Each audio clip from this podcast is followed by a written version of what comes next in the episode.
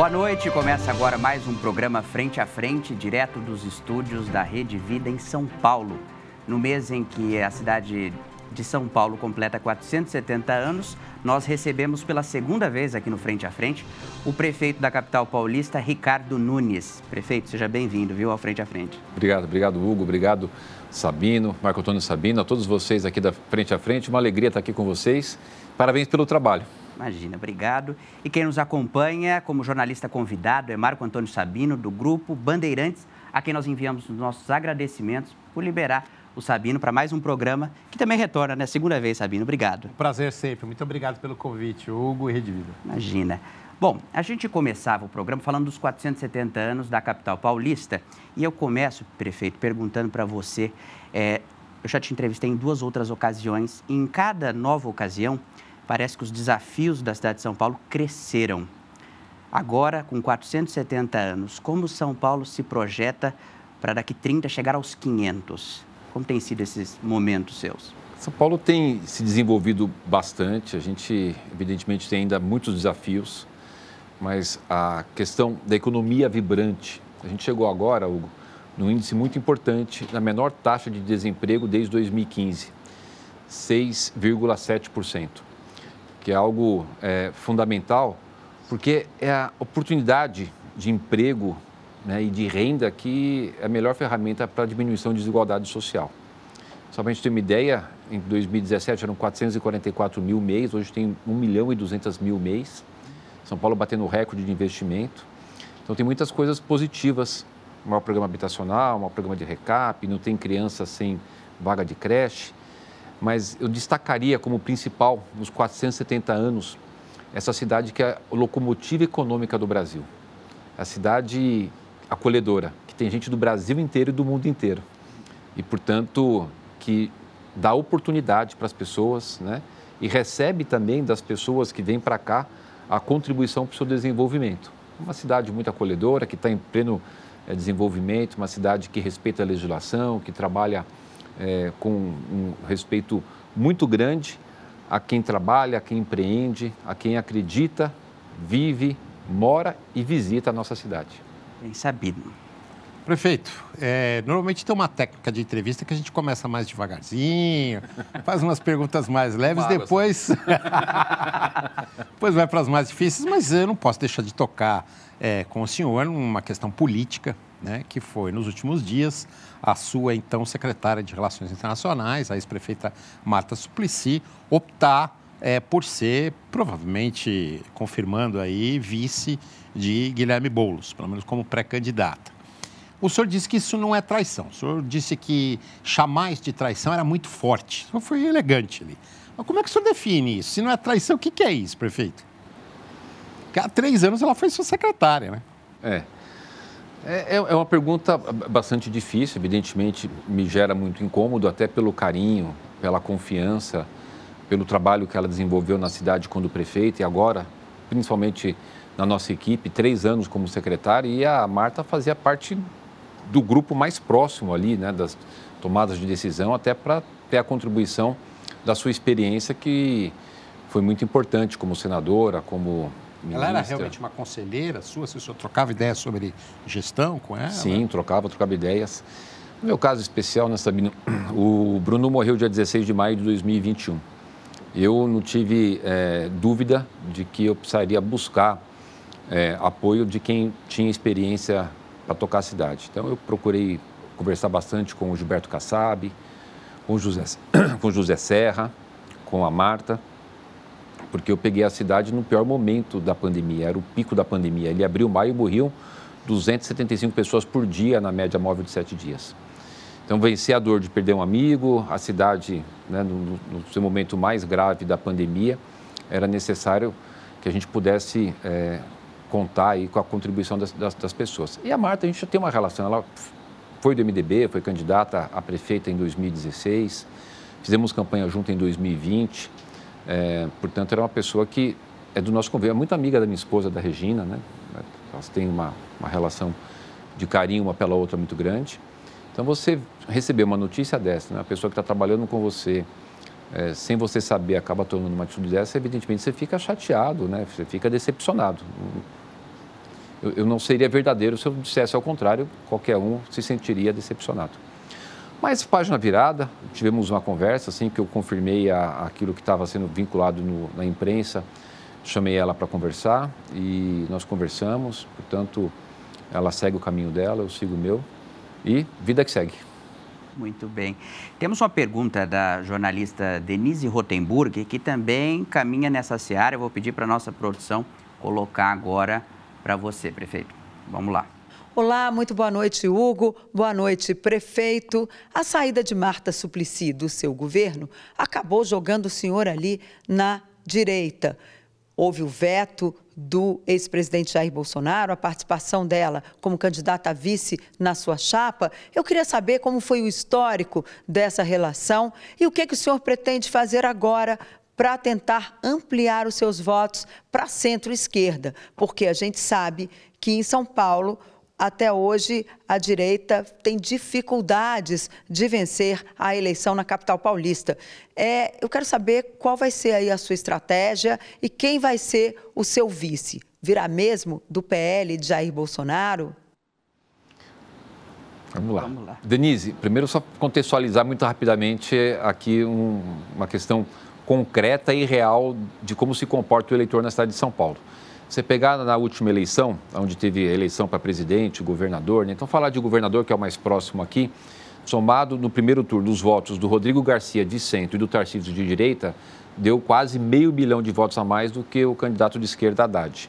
Depois teve segundo turno, aí teve episódios de Carla Zambelli, de Roberto Jefferson, é, enfim, um candidato mais à direita contra um da esquerda, aí é um outro cenário. Então, é um ponto que eu queria colocar. Não tem essa, essa coisa da cidade ser de esquerda, né? O último prefeito, é, o Bruno Covas, de centro, antes do Bruno, o João Dória, de centro, centro-direita, antes do João, é, o Haddad, que perdeu a, a na reeleição, inclusive para votos brancos e nulos, antes dele o Kassab, que foi reeleito de centro, antes dele o Serra, de centro. É, portanto, o histórico que a gente tem aí não é esse histórico de esquerda, é um histórico verdadeiramente do quê? Das pessoas discutirem o que, que é melhor para a sua cidade. Quem é que vai cuidar da creche? E hoje a gente tem creche para todas as crianças. Quem é que vai cuidar da zeladoria, das áreas de risco, da mobilidade, das áreas verdes, é, enfim, do dia a dia onde as pessoas vivem, que é na cidade. Então, o tema vai ser a cidade. É, não tenho dúvida com relação a isso, até porque essa questão de, de, de quem vai governar será o prefeito, não vai ser o é, outro personagem a não ser o prefeito, se for eu, é, no caso eu continuarei, se for o outro, o outro que vencer. Então, é, esse tema aí é, tá, acho que está bem superado, é muito importante o apoio do presidente Jair Bolsonaro, porque está muito claro que a gente tiver o centro e a direita, é, a probabilidade de vitória é muito grande. Só fazer um, um, mais um pequeno retrato sobre essa situação.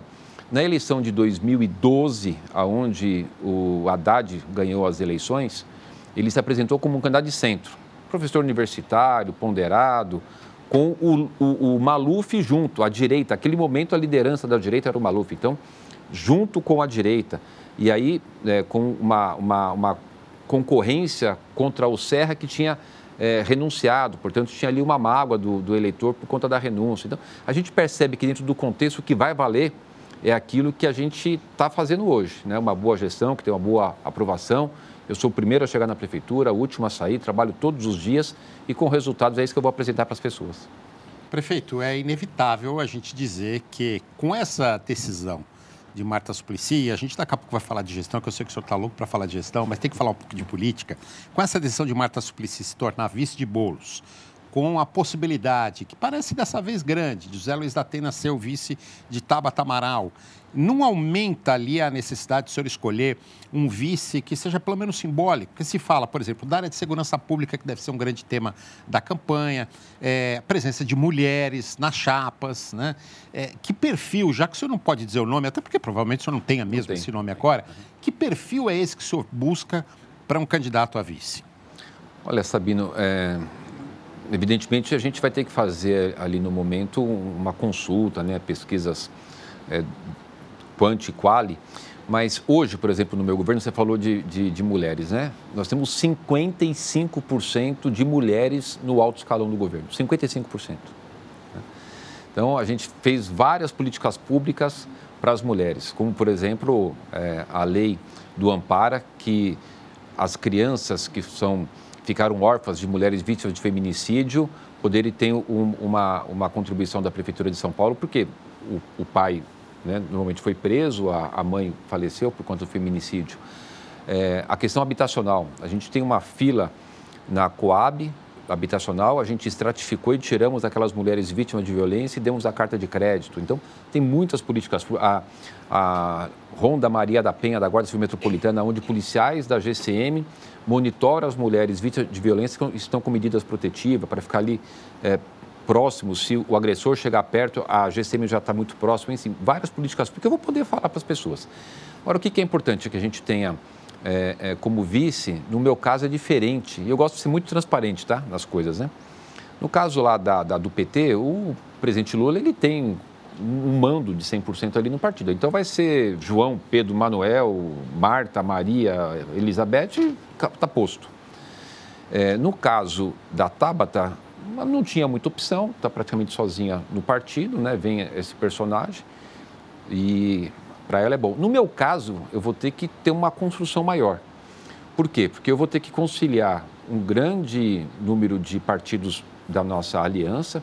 Então, vou ter que dialogar com o Podemos, com o PP, com o PL, com o PSDB, com a União Brasil, é, com o Solidariedade. Vou ter que é, conversar com vários, vários republicanos, enfim, todos os partidos além de personagens, lideranças importantes que vão estar nesse apoio, como, por exemplo, o presidente Jair Bolsonaro, o governador Tarcísio. Então, olha o, o exercício que eu vou ter que fazer para é, conciliar com todos um nome para poder ser vice. Né? Então, o, o, no meu caso, eu preciso tomar um pouco mais de cautela para poder contemplar todos, escutar todos e a gente poder ter uma definição é, de um nome onde essa frente é, para vencer a extrema esquerda e fazer com que São Paulo continue no rumo certo, né? não caia na mão de pessoas inexperientes, irresponsáveis, de respeito às leis, é, não coloque em risco tudo aquilo que a gente está conseguindo construir.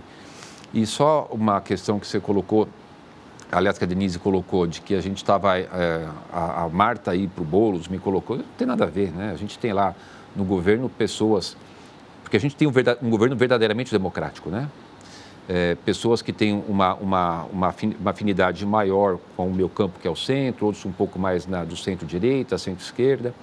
É, por exemplo, o Solidariedade, do Paulinho da Força, né, nos apoia, partido de esquerda.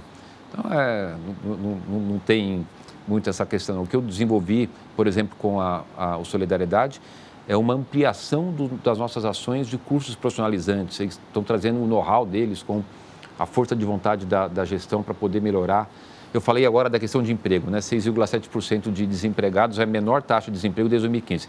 Mas pega os jovens, de 18 a 24 vai para 14%. Nem nem, nós temos 440 mil nenéns na cidade. Nosso índice, nem em trabalho. O nosso índice é menor do que o nacional. Temos 14 mil é, jovens desempregados, né? No, na, no Brasil vai para quase, quase 25%. A gente está bem, mas mesmo assim a gente precisa avançar para estar tá, é, melhorando a performance cada vez mais. Muito bem. Prefeito, ainda falando de política e ano eleitoral, é, o pessoal tem comentado nas ruas a questão das obras, né? As entregas das obras que estão sendo feitas em toda São Paulo, é, avenidas que estão sendo recapeadas, inaugurações que você tem realizado o quanto mais você vai conseguir inaugurar até o período que você pode participar dessas inaugurações e você vai dar conta de entregar, por exemplo, uma via que é ali é fundamental para ligar a Zona Sul com o centro, que é a Avenida Santo Amaro, é, em tempo hábil, como está as obras, o pessoal tem muita curiosidade, todo mundo que sabe que você viria aqui comentou. Hum. Como, ele vai conseguir entregar todas as obras a tempo? Como estão as entregas? É. Olha, a gente bateu no ano passado que parece que é tão longe, né? 2023, dias atrás, batemos 14 bilhões de investimento. Esse ano nós vamos ter 16 bilhões de investimento. É, ano retrasado, 8,5 bilhões de investimento. O maior investimento fora esse período foi lá em 2020 de 4,1 bi. Então, só para a gente ver como é que a gente colocou a cidade numa condição de capacidade de investimento. É, depois, se tiver tempo, posso até falar como é que a gente chegou nesse patamar. Mas, enfim, todo esse investimento é preciso fazer a recuperação de ponte de viaduto, recapeamento. Já fiz 10 milhões de metros quadrados. Dá para ir daqui até Salvador e voltar. Vou fazer até o final do ano 20 milhões. É você sair do Rio Grande do Norte, pegar toda a costa até o Rio Grande do Sul. É, programas habitacionais, eu estou com 16.200 unidades em construção nesse momento. 1.300 obras acontecendo simultaneamente agora. É, então, é preciso fazer todas essa, essas obras. Acontecendo agora simultaneamente. É, aí que Santo Amaro. Santo Amaro eu entrego, a, a, nós vamos fazendo a fase 1. Depois tem outras fases. A fase 1 é essa parte grande, nós estamos fazendo, eu entrego até o final de abril né, desse ano. Então, até o final de abril conclui a Santo Amaro. É enterramento de fio, requalificação urbanística, troca de toda a canalização é, de, de, de água, de esgoto, é, o, os ônibus vão poder fazer ultrapassagem para ganhar velocidade nos corredores, alagamento de calçadas, enfim, uma obra super importante ali, vai é, melhorar, requalificar, valorizar aqueles imóveis, valorizar a nossa cidade. Eu, só para começar agora, nesse mês, eu tenho um monte, é, só para você pegar corredor, requalificação de corredor. Estou é, para iniciar é, o corredor é, Interlagos, Itapicirica, Imirim, estou terminando o, o Itaquera Líder, é, Amador Bueno, tem muita obra. É, BRT Radial Leste, é, alargamento da ponte Interlagos, enfim, tem muita coisa para a gente ainda. A Jânio Quadros, a ponte no Quadros. Jânio Quadros, tem bastante coisa ainda para a gente começar. Mas tem algo importante, por exemplo, que deu muita dor de cabeça para mim. A, o maior número de reclamações que eu tinha do trânsito era Santo Amaro. Aí, quando eu fui fazer a recuperação da ponte Cidade Jardim, passou. Pessoa mais barulhenta, mais, mais, mais reclamão. E eu liberei dia 14 de dezembro, mas ficou aquele problema. Aquela ponte estava com laudo né, dos, dos engenheiros, dos especialistas, que ela ia colapsar, precisava fazer a obra. A gente fez no ano passado é, 54, 54 obras de recuperação de ponte de viaduto. Hoje eu estou com 28, vou fazer mais 215. Nunca teve um, um, um programa na cidade de requalificação, é, de manutenção das pontes e viadutos. Uma cidade que tem 7 milhões de veículos por dia e 1 milhão e 200 mil motos. Lembram da época que o prefeito Bruno Covas é, teve lá no T5. Aquela ponte colapsou, a cidade travou. Então, para a gente não ter esse problema lá na frente, Sabino, a gente está fazendo um trabalho preventivo. Trocando a, junta de dilatação, os amortecedores. Tem uns amortecedores enormes assim naquelas pontes, né? Precisava fazer. As pessoas precisam entender que era necessário a gente cuidar da nossa casa maior, tem a nossa casa, né, da nossa família, tem a nossa casa maior que é a nossa cidade, para que a cidade possa fluir e continuar é, nesse processo de desenvolvimento. Então, tem bastante coisa para fazer, recap. Hoje eu estou com 100 frentes de recap. Hum, às 22 horas, começa até às 4 da manhã, 100 locais na cidade fazendo recap na cidade, né? tanto nas regiões centrais quanto nas regiões periféricas é bastante obra. Agora, prefeito, essa coisa de 1.300 obras ao mesmo tempo. Óbvio que os dois primeiros anos de governo, natural, a, tem que se entender a situação financeira. E o senhor ainda numa situação não, diferente. Não, não tinha dinheiro. Pois é, numa situação diferente, chegando ali naquele momento, não sabia que, que a prefeitura, literalmente, com todo o respeito, cairia no seu colo. Né?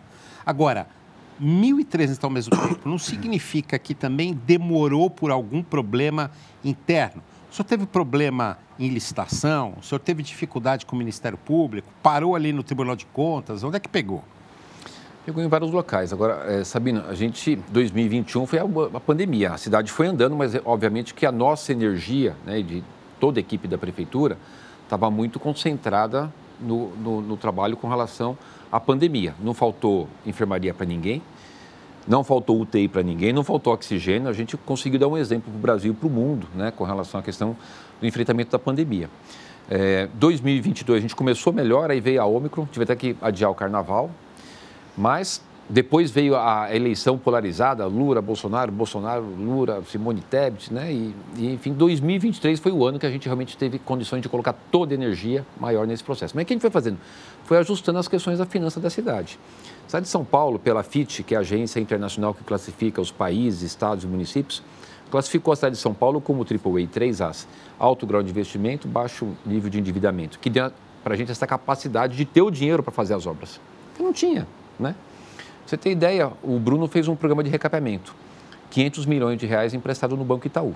É, eu já fiz mais de 2 bilhões e meio de reais, tudo dinheiro nosso, 10 milhões de metros quadrados, porque a gente fez reforma da Previdência, A negociação com o governo federal, com o presidente Bolsonaro da dívida, eu tirei 280 milhões por mês. Todo último dia do mês, eu tinha que fazer um PIX, eu brinco, né? Tem que fazer um pagamento para o governo federal de 280 milhões, é, portanto, mais de 3 bilhões por ano. Então, a cidade, a gente ajustou e agora com uma necessidade enorme da gente poder recuperar tempo perdido. Muito bem. Prefeito, a gente vai voltar a falar mais sobre São Paulo no segundo bloco. Rápido, intervalo e o Frente a Frente volta já. De volta com o Frente a Frente, hoje recebendo o prefeito da cidade de São Paulo, mais uma vez aqui no nosso programa, Ricardo Nunes, falando sobre os eventos que estão acontecendo na nossa cidade, as obras acontecendo. E, prefeito, no primeiro bloco nós não interagimos com o nosso público, mas agora nós abrimos esse bloco querendo saber o que o pessoal de casa tem para perguntar para o senhor. Por favor, vou pedir para a produção colocar aí. É, a Amanda de Pádua Teixeira quer saber como resolver o gravíssimo problema das pessoas em situação de rua, prefeito. Vamos lá. É, nós fizemos um censo em 2021, que ele foi concluído em dezembro de 21, janeiro de 22, e o nosso censo, ele nos trouxe um dado de que nós tínhamos 31.880 pessoas em situação de rua. E com o censo eu tinha um perfil. Quantos idosos, quantos com criança, quantos trans, quantos com cachorro, quantos, né? enfim. E aí a gente poder definir as políticas públicas, porque a pandemia trouxe uma nova realidade, não só para a cidade de São Paulo, mas para todas as grandes cidades do mundo. Né? Você pega Nova York hoje, o Eric Adams lá, que é o prefeito, tem quase nada de preocupação, mas está agora tendo que lidar com mais de 100 mil pessoas em situação de rua, né? capital é, financeira do mundo. Não é diferente. Eu fui para a França agora, em Paris, fiquei impressionado com a quantidade de pessoas em situação de rua em Paris, cidade mais visitada do mundo. E São Paulo, que é a, a cidade mais rica do Brasil, um país de grande desigualdade social, é, tem os problemas das pessoas daqui que acabaram ficando desempregadas, alguma situação foram para a rua, tem as pessoas de vários cantos da cidade é, de outras cidades do país que acabaram vindo para cá e, e, pessoas de outros locais do mundo. Você vai lembrar, Hugo, que a gente foi num serviço nosso, é, e você cobriu na reportagem, me lembro bem, que é o Ampara Maternal, onde tinha lá 50 mulheres grávidas, situação de rua, né? então elas vão para aquele local porque tem uma alimentação adequada, faz o pré-natal. E eu lembro que eu estava indo com a, com a minha esposa, com a Regina, junto, e aí era 50 mulheres e eu ia assinar uma autorização para entrar mais 50. Quando a gente chegou lá, você vai lembrar disso, você testemunha, não tinha nenhuma de São Paulo, nenhuma do Brasil, todas da África. Elas haviam né, chegado aqui recentemente. Então a gente tem essa coisa de, de, poder se orgulhar de ser uma cidade acolhedora, né, que a gente está fazendo esse trabalho de fazer o acolhimento das pessoas de rua. No ano passado, 10.744 pessoas que estavam em situação de rua, nosso abrigo, saíram porque conseguiram uma casa, conseguiram um emprego, ou dessas 10.744, 1.950 fizeram o recâmbio. Pediram à Prefeitura de São Paulo a passagem de, de, de, de volta para o seu estado e município. E a gente vem ampliando e, e, e, abrindo os espaços de acolhimento. Então, criei a Vila Reencontro, que são as vilas com casinhas de 18 metros quadrados, aluguei 4 mil vagas de hotel, né? 4 mil vagas de hotel, e eh, fechei o hotel inteiro, café da manhã, almoço, café da tarde, jantar, para pôr família com crianças, idosos. Fizemos os CAIs, repúblicas, é, agora, o um novo modelo que eu inaugurei semana retrasada, que é o acolhimento social, mil vagas. Enfim, a gente está com mais de 25 mil vagas para oferecer para as pessoas serem acolhidas. Né? E qual que é o nosso desafio? É que às vezes as pessoas pegam esse tema e politizam, né? E querem que as pessoas fiquem na rua, na barraca. Eu sempre coloquei a minha opinião.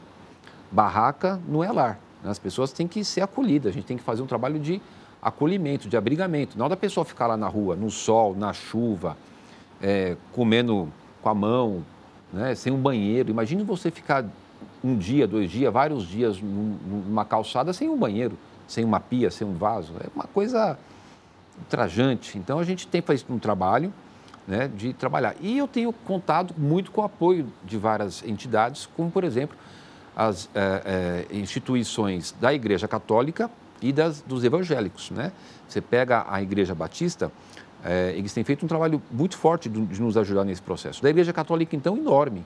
Por exemplo, o trabalho que a gente tem da Missão Belém, o trabalho que a gente tem da Aliança de Misericórdia, é o trabalho que a gente. Ou, enfim, várias é, é, organizações ligadas à Igreja Católica, né, do padre Júlio Lancelotti. Ele não faz acolhimento, né? Mas, enfim, tem nos ajudado. Essas instituições, elas acolhem as pessoas.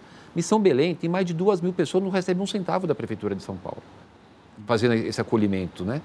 E o quanto que tem dado essa contribuição, né? A Aliança de Misericórdia, o trabalho que faz, é impressionante, né? Não recebe um centavo da Prefeitura, né? Então, acho que a gente precisa valorizar muito aquelas instituições que têm feito o acolhimento e não o incentivo para as pessoas ficarem na rua para usar disso politicamente, fazer um discurso, né?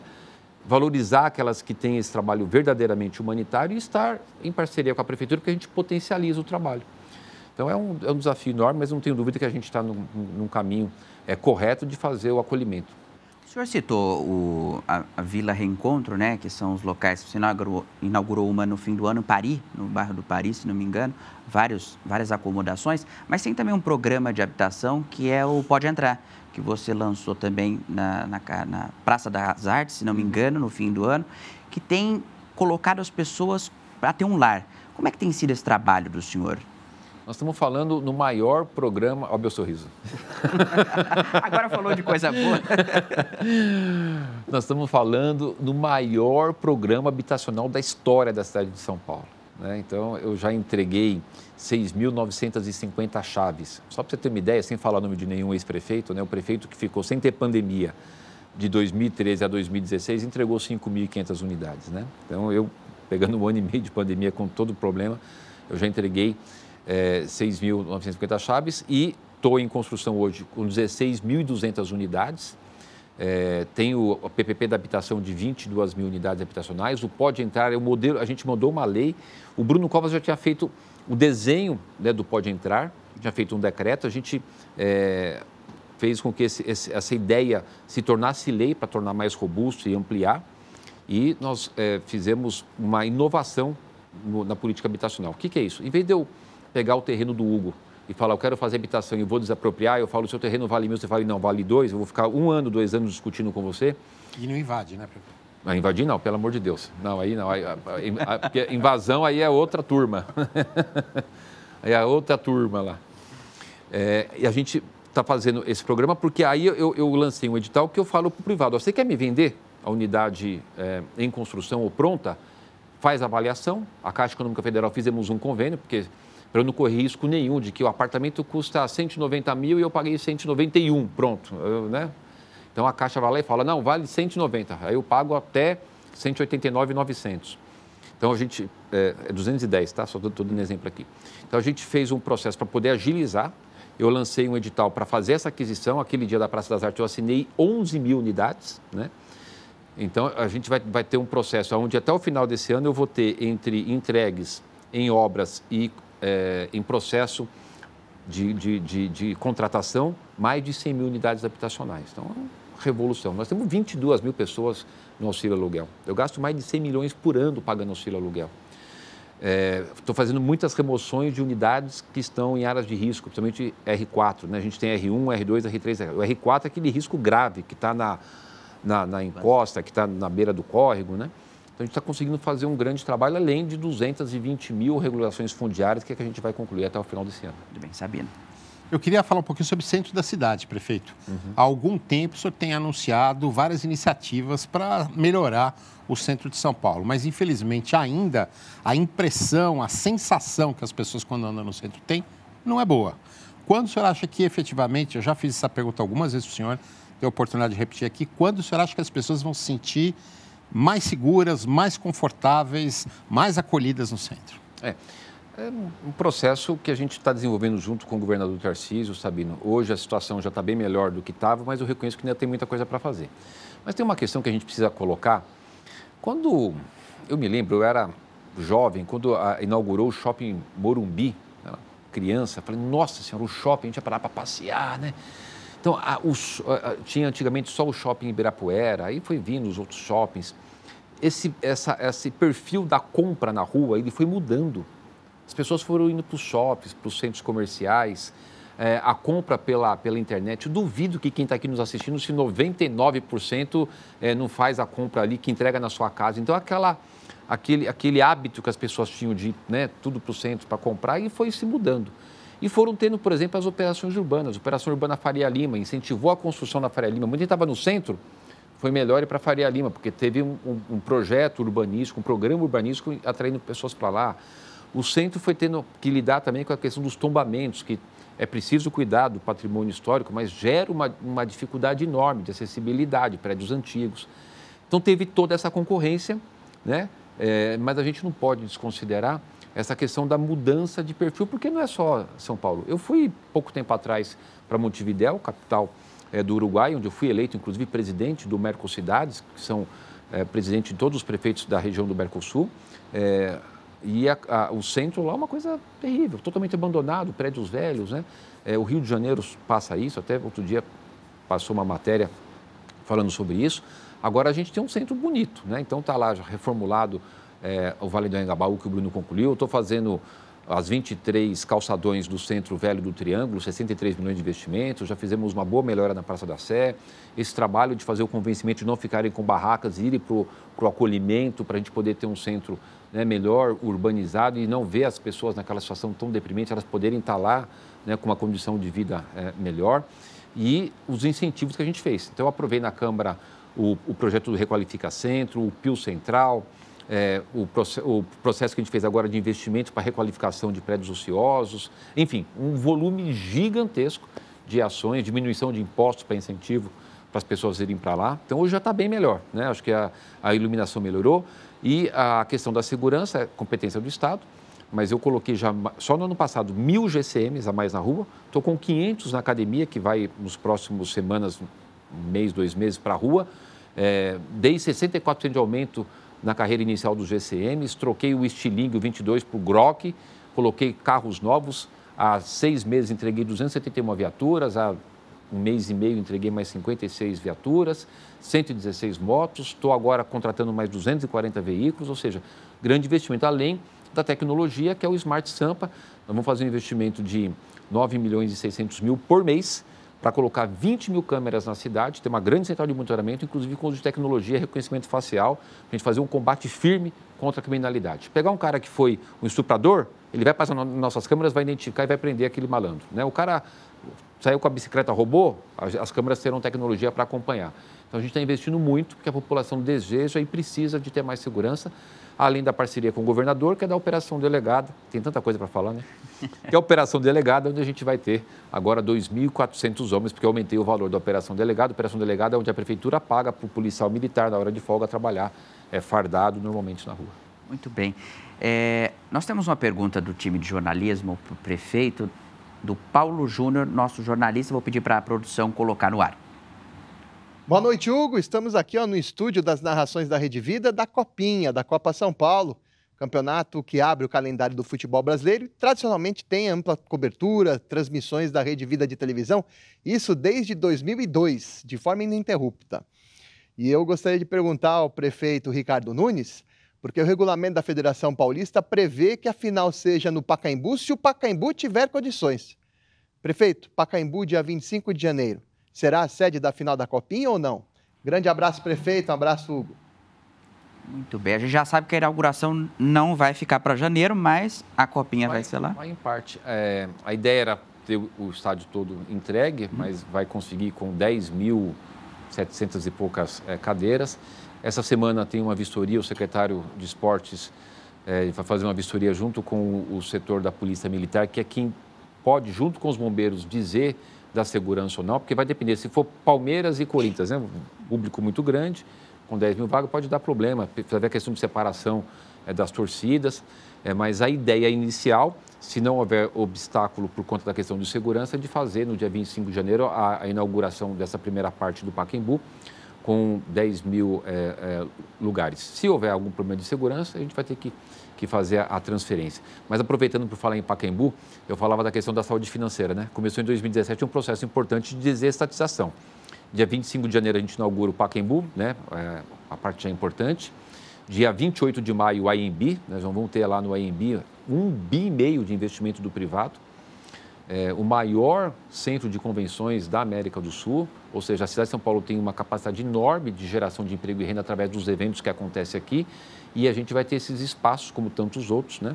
De um processo importante de desestatização, que é o, o jeito que o nosso governo faz, né? diferente do outro rapaz lá que quer estatizar tudo, a gente conta com a parceria privada para poder é, fazer com que a alavancagem da economia se fortaleça cada vez mais. Só para você ter ideia, Sabino Hugo, no Fundo Municipal de Desestatização, que é um fundo onde os recursos provenientes da, da, da é, outorga da desestatização, vá, a gente chegou em 1,8 bilhões. Né? Então, é, é um volume também de recursos bastante importante que ajudou na economia da cidade. Sabino. Prefeito, vamos falar um pouquinho de transporte, falar um pouquinho de tarifa zero. O senhor está com essa experiência né, de tarifa zero aos domingos é, e nos feriados. Agora acho que só tem o 25 de janeiro ainda pela frente, né? Natal e Réveillon já passaram. Eu imagino, pelo tudo que o senhor divulgou, que foi uma experiência interessante. Mas em algumas cidades onde a tarifa zero aconteceu, a demanda aumentou muito, os ônibus encheram. O senhor acha que isso pode acontecer em São Paulo num, é, caso se estenda essa tarifa zero e aí nós vamos ter que botar mais ônibus na rua? O senhor tem a pretensão aí de, de ter uma tarifa zero por mais tempo do que só aos domingos?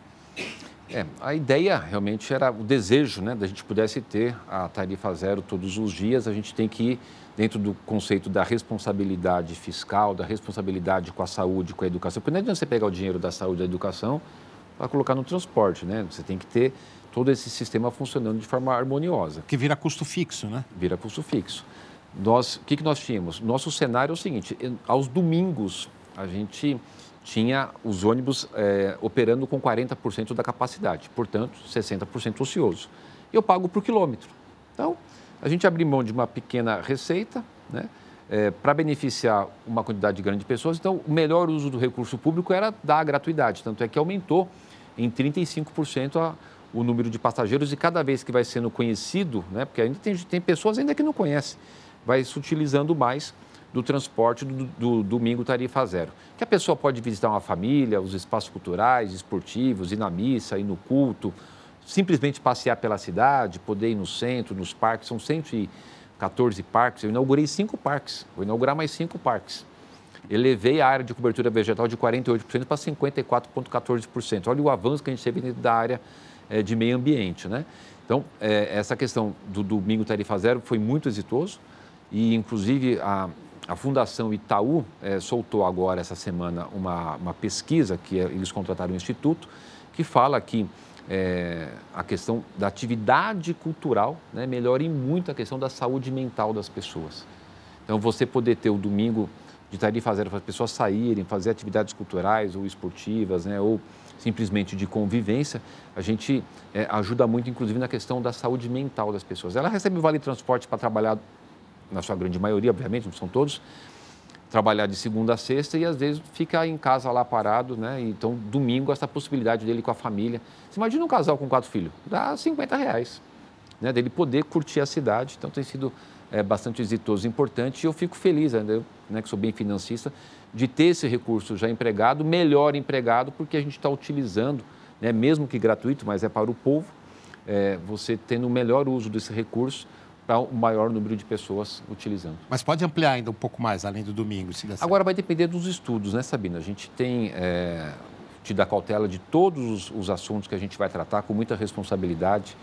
Eu já vi, eu já vi é, candidato aí falar o seguinte, não, tem que encher de funcionário público para fazer contribuição para a Previdência. É como se fosse falar assim, pega o cartão de crédito, gasta bastante só para você ganhar milha. Como se não tivesse, como se não tivesse a conta da a, a fatura do cartão, né? Então tem uns caras aí que falam que é professor e que dois mais dois para eles dá, dá um, não dá quatro, né? Então a gente faz tudo com cautela, com cuidado, com responsabilidade e é o que eu vou continuar fazendo, porque é o que tem dado certo. O senhor citou os eventos culturais. É, São Paulo, no ano passado, 2023, é, teve grandes eventos e para 2024 parece que a projeção continua nessa tendência. Isso é bom, não só para o caso de transformar São Paulo não apenas num turismo de negócio, mas também para a cidade ser turística no dia a dia, nos fins de semana também, não é? E eventos esportivos também. É. é a gente, quando a gente fez assim o, o estudo da cidade, para ver o que, que a gente precisava fazer para fazer a, a, a, questão da economia ser é, aquecida e fomentada, né? É, a recuperação no pós-pandemia, a gente identificou que era muito importante as atividades é, de entretenimento, de esporte na cidade. Aí o taxista fica feliz que ele tem mais corrida, o motorista de aplicativo, os hotéis sempre batendo né, é, recorde aí de, de, ocupação, os restaurantes, e gera muito emprego e renda. A cidade de São Paulo é a única cidade do mundo que tem os três eventos da FIA, Federação Internacional de Automobilismo, transmitido pela Band, a Fórmula 1, a Fórmula E e agora a gente vai ter a WEC, que eu fui pra, lá para a França, assinei, dia 14 de julho acontece aqui, que é o 24 Horas de Le Mans. Então, é, muitas ações. O NFL, né? eu fui outro dia para Dallas, saí daqui 10h40 da noite, fui para Dallas, cheguei lá às 6 da manhã, participei das reuniões, assinei o contrato coletivo, peguei o avião, no dia seguinte já estava aqui trabalhando de novo. Vai ter aqui é, agora no final, até o final do ano, uma partida do NFL que eu nem sabia. Tem 38 milhões de fãs do NFL aqui no, no Brasil, a grande maioria na cidade de São Paulo. Vai gerar o quê? A, a transmissão para 150 países, né? falando bem da cidade, como por exemplo, a Fórmula 1, transmite para 190 países. Né? É, enfim, todas essas atividades de entretenimento. Pega o Detal, né? A gente tem o Rock in Rio lá no Rio, o Detal. Primeiro ano de Detal a gente já bateu o Rock in Rio. Olha a capacidade que a gente tem na, na né? um bom evento, né? Além de to, to, todos os outros aí, é, que o, o, setor privado também faz ações. Você falou da habitação, né? Eu, eu, falei muito aqui do setor público. Só dá um dado do setor privado que é importante. Só de 2001 até agora, nós aprovamos 501 mil alvarás de construção novas de HIS. O que é HIS? HIS 1 habitação de interesse social 1, para quem ganha até 3 salários mínimos. Portanto, é para as pessoas de baixa renda. HIS 2, para quem ganha até 6 salários mínimos. Então, a gente incentivou, através de várias políticas públicas, que o privado construísse HIS para as pessoas poderem ter acesso à moradia. Então, as, as ações do poder público e ações do poder privado, junto com o poder público, para poder fazer frente à demanda habitacional. Muito bem, prefeito. Eu vou ter que fazer uma pausa para a gente ir para o intervalo e daqui a pouco nós voltamos com o último bloco do programa Frente a Frente, falando da capital paulista, aqui com Ricardo Nunes, prefeito de São Paulo. De volta com o programa Frente a Frente, recebendo o prefeito de São Paulo, Ricardo Nunes. Prefeito, no bloco anterior, Sabino perguntou ao senhor sobre o Domingão do Passe Livre, que tem sido um sucesso até agora, mas isso só funciona até o momento com os ônibus.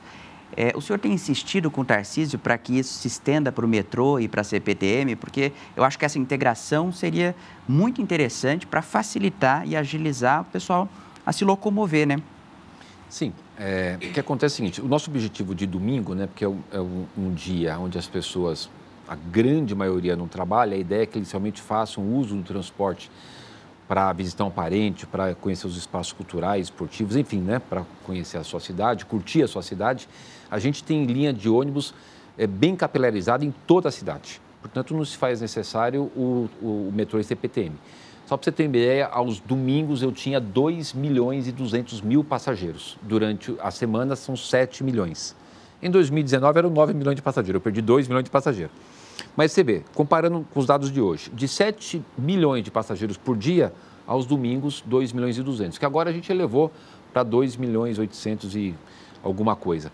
Então, é, a gente já, já, já tem a distribuição de ônibus que atende essa demanda. Então, não se faz necessário realmente a questão de metrô e CPTM, porque, como eu disse aqui no início, Hugo, é, é, a nossas, nossa linha, são 1.400 e poucas linhas, já ela está bem capilarizada por toda a cidade, fazendo a interligação com nossos espaços culturais, esportivos, de parques. Então, o objetivo está atendido. E os ônibus elétricos não vieram na quantidade prometida para o ano de 2023. 2024 cumpre a meta aí, prefeito? Estamos correndo. A gente teve um problema é, bastante sério. A gente é, dependeu, as concessionárias dependeram muito da Enel para fazer a adaptação. Falou a palavra mágica agora, hein? É, essa, essa péssima empresa, que isso é um atraso para a cidade de São Paulo, é, tem causado um transtorno enorme para a cidade e traz mais um transtorno, né, de não ter é, feito as instalações, né, a questão necessária para poder fazer as adequações para carregar os ônibus. Então, a gente é, vai continuar trabalhando bastante nesse, nesse tema que é fundamental. São Paulo tem um compromisso muito grande com as questões ambientais e de sustentabilidade. Você veja que 62% da emissão de dióxido de carbono é proveniente dos veículos que circulam na cidade metade disso dos veículos a diesel, basicamente os ônibus. Portanto, o quanto é necessário esse investimento na substituição dos veículos a diesel por ônibus não poluentes, que no caso hoje é o elétrico, é o que tem de tecnologia. Podia ser hidrogênio, né? Só que o que a gente tem disponível hoje são os ônibus elétricos. gente está trabalhando bastante a questão é, dos financiamentos para poder é, ampliar. Já eu, eu, fico assim triste que outro dia eu recebi uma, uma, uma foto na fábrica um, uma enormidade de ônibus lá, né, aguardando essa infraestrutura da Enel para poder, é, não é dizer colocar e não tem infraestrutura para carregar, né? Então, mas nós estamos empenhados nisso e, mas mais uma vez lamentar aí dessa empresa irresponsável. Sabe que que eu tenho conjunto habitacional que eu inaugurei há mais de um ano. Eu estou com metade dele até hoje no gerador, porque ela não vai lá fazer a ligação. Caramba. É uma empresa terrível. Agora, de segunda para terça-feira, deu novamente uma chuva grande, é, concentrada em alguns bairros, Pinheiros, Vila Mariana, principalmente Vila Nova Conceição, que está dentro da subida Vila Mariana. Caiu muita árvore e eu fui para lá à noite acompanhar os serviços. Né? Então, 200 funcionários da prefeitura, um monte de caminhão, um monte de serra lá e uma equipe da Enel. Então, é, é, é algo que a gente precisa, a gente precisa cobrar, fazer, não tem o que fazer, mas cobrar, porque a, a Enel ela é uma empresa que tem é, concessionada, regulada e fiscalizada pela agência nacional. Então, a prefeitura não tem esse poder, né? Às vezes as pessoas me criticam, mas o que eu posso fazer, que eu fiz de novo, é processar novamente, notificar a Agência Nacional de Energia Elétrica, que é federal, para poder ter uma posição contundente com a falta de respeito da Enel aqui na cidade de São Paulo. Muito bem. Temos uma pergunta é, do telespectador prefeito Ricardo Nunes. Eu queria pedir para a produção colocar na tela. André Lopes Xavier quer saber quais medidas são adotadas para promover a sustentabilidade e combater as mudanças climáticas aqui na capital. Aliás, você trocou o secretário aí outro dia. É, o é, agora né? foi o, o doutor Naline, o, o, o Nataline Pegou um empregão bom no privado aí. Sai o Gilberto Natalini e entra. E entra o Nalini. Renato Nalini. Renato. Foi presidente do Tribunal de Justiça, né? participa muito aqui da, da Rede Vida, é uma pessoa que tem assim, uma, um respeito né? muito grande por toda a nossa sociedade. Então, agradecer aqui publicamente o doutor Renato Nalini de aceitar o meu convite. Uma alegria ter o Nalini no nosso time. Esse tema é um tema que me deixa assim bastante entusiasmado. É, no orçamento desse ano, a gente tem 15 bilhões de ações né, que são desenvolvidas por várias secretarias, são destinados às questões das mudanças climáticas. Eu comentei aqui agora há pouco que a gente tinha 48% de área de cobertura vegetal, fomos para 54,14%. É, inaugurei cinco parques, vou inaugurar mais cinco parques. Eu vou fazer agora uma ação fundamental esse mês ainda, que é desapropriar 10% do território da cidade de São Paulo com teu dinheiro, com teu dinheiro, com teu dinheiro. Desapropriar 10%? 10% de áreas de preservação, que tem mata nativa, que tem nascente, que é de interesse da sociedade para elas permanecerem ad eternas, é, públicas e preservadas. Né? É, isso foi uma inovação da nossa revisão do plano diretor, onde no quadro 7 você tem os parques previstos e a gente criou o quadro 15, onde estão essas áreas que a gente entende de interesse é, ambiental para preservação. Então, vai ser um grande avanço. 10% do território, da cidade, né, a gente vai desapropriar, pagar o proprietário e manter. Porque se ela é privada, a pessoa tem direito de explorar, né? Então, não, a gente vai desapropriar e vamos manter ela, acrescentar ela ao nosso patrimônio. Então, a gente tem muitas ações. É, jardim de chuva, né? É uma coisa que não é tão cara, é barata, mas é algo, chegamos, chegamos agora à marca de 300, que é aquele lugar. Às vezes você tem um concreto, você arranca o concreto, faz um, uma profundidade de um metro e meio, põe brita pra, e, e um jardim para poder ter mais é, drenagem, a, as plantas ali deixar um ambiente mais harmonioso, é, os bosques urbanos que a gente está desenvolvendo, o plantio de árvores, plantamos 67 mil árvores né, é, só no ano passado. Então é um avanço bastante grande que a gente está é, fazendo na cidade com relação à questão das mudanças climáticas, como eu falei aqui dos ônibus elétricos, aumento de parques, é, as ações de conscientização. Então, tem muita coisa bacana que a gente está desenvolvendo, incentivando o, veículo elétrico. Por exemplo, a gente hoje, eu aprovei uma lei onde até R$ 3.200, quem tiver um veículo elétrico devolva a, a cota parte do IPVA, que é da prefeitura. Porque o IPVA você paga para o Estado, mas da placa que é o carro, metade vai para o município. Né?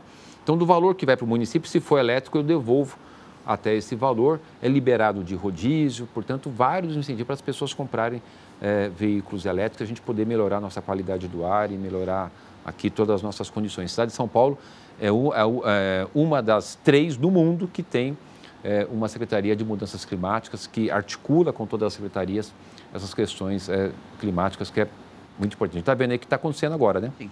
Por conta da mudança climática, é, ventos muito fortes, de segunda para terça, ventos de 86 km por, por hora ali na Vila Nova Conceição, é, chuvas com volume muito grande no espaço curto de tempo e a gente vai ter sempre mais problemas. E também a questão que a gente está falando de muitas obras de drenagem, microdrenagem, contenção de encostas, canalização de córregos para poder fazer frente a esse tema. Prefeito, o programa está chegando ao fim. Eu espero já? que o senhor volte já. eu espero que o senhor volte aqui em outras nem ocasiões. Não mesmo, né? A gente teve, a gente falou tanto, mas falta muito. Mas antes da gente encerrar, e eu espero que o senhor volte aqui ao longo do ano. Eu sei que agora a agenda, por conta desse período deste ano de eleições, é complicado. Mas eu queria que o senhor me dissesse, é, neste primeiro, nessa primeira gestão sua, nesse primeiro mandato do senhor, como é que você quer ser lembrado pelo povo de São Paulo? Eu acho que como é, é a cidade de São Paulo, uma pessoa é, trabalhadora, dedicada, focada, né, e que busca resultado. Eu podia falar aqui um monte de coisa de marketing, né? Fica lá os marqueteiros me ensinando a falar coisa. Eu vou falar do meu coração, né? Acho que a cidade precisa disso, de alguém que trabalha, né? Que não fale muito e que traga resultado. Eu não vou fazer da cidade de São Paulo um palco político para fazer nenhum trampolim é, e de poder ter a cidade que eu amo, que eu sou a pessoa que mais ama a cidade de São Paulo, é uma cidade boa para todo mundo, né? Para os meus filhos, para o meu netinho, para os meus outros netos, para os seus filhos, para os seus netos, uma cidade cada dia melhor, que possa ser é, sempre uma cidade que respeita a legislação, que tenha essa capacidade de atrair investimento e que a gente possa ter é, uma cidade que a gente tem orgulho de dizer, eu sou da cidade de São Paulo, a melhor cidade do mundo. Prefeito Ricardo Nunes, quero agradecer em nome da diretoria da Rede Vida a sua participação mais uma vez. As portas estão sempre abertas. Quero agradecer também Marco Antônio Sabino, ao obrigado, Grupo Bandeirantes por ter autorizado. Obrigado, viu, Sabino? Obrigado, obrigado você pelo convite. Prefeito, vejo o senhor lá nos debates na Band. obrigado, prefeito. Obrigado para você de casa, que mais uma vez acompanhou o programa Frente a Frente. Na semana que vem, mais um programa. Eu espero a audiência de todos vocês. Um abraço e até semana que vem.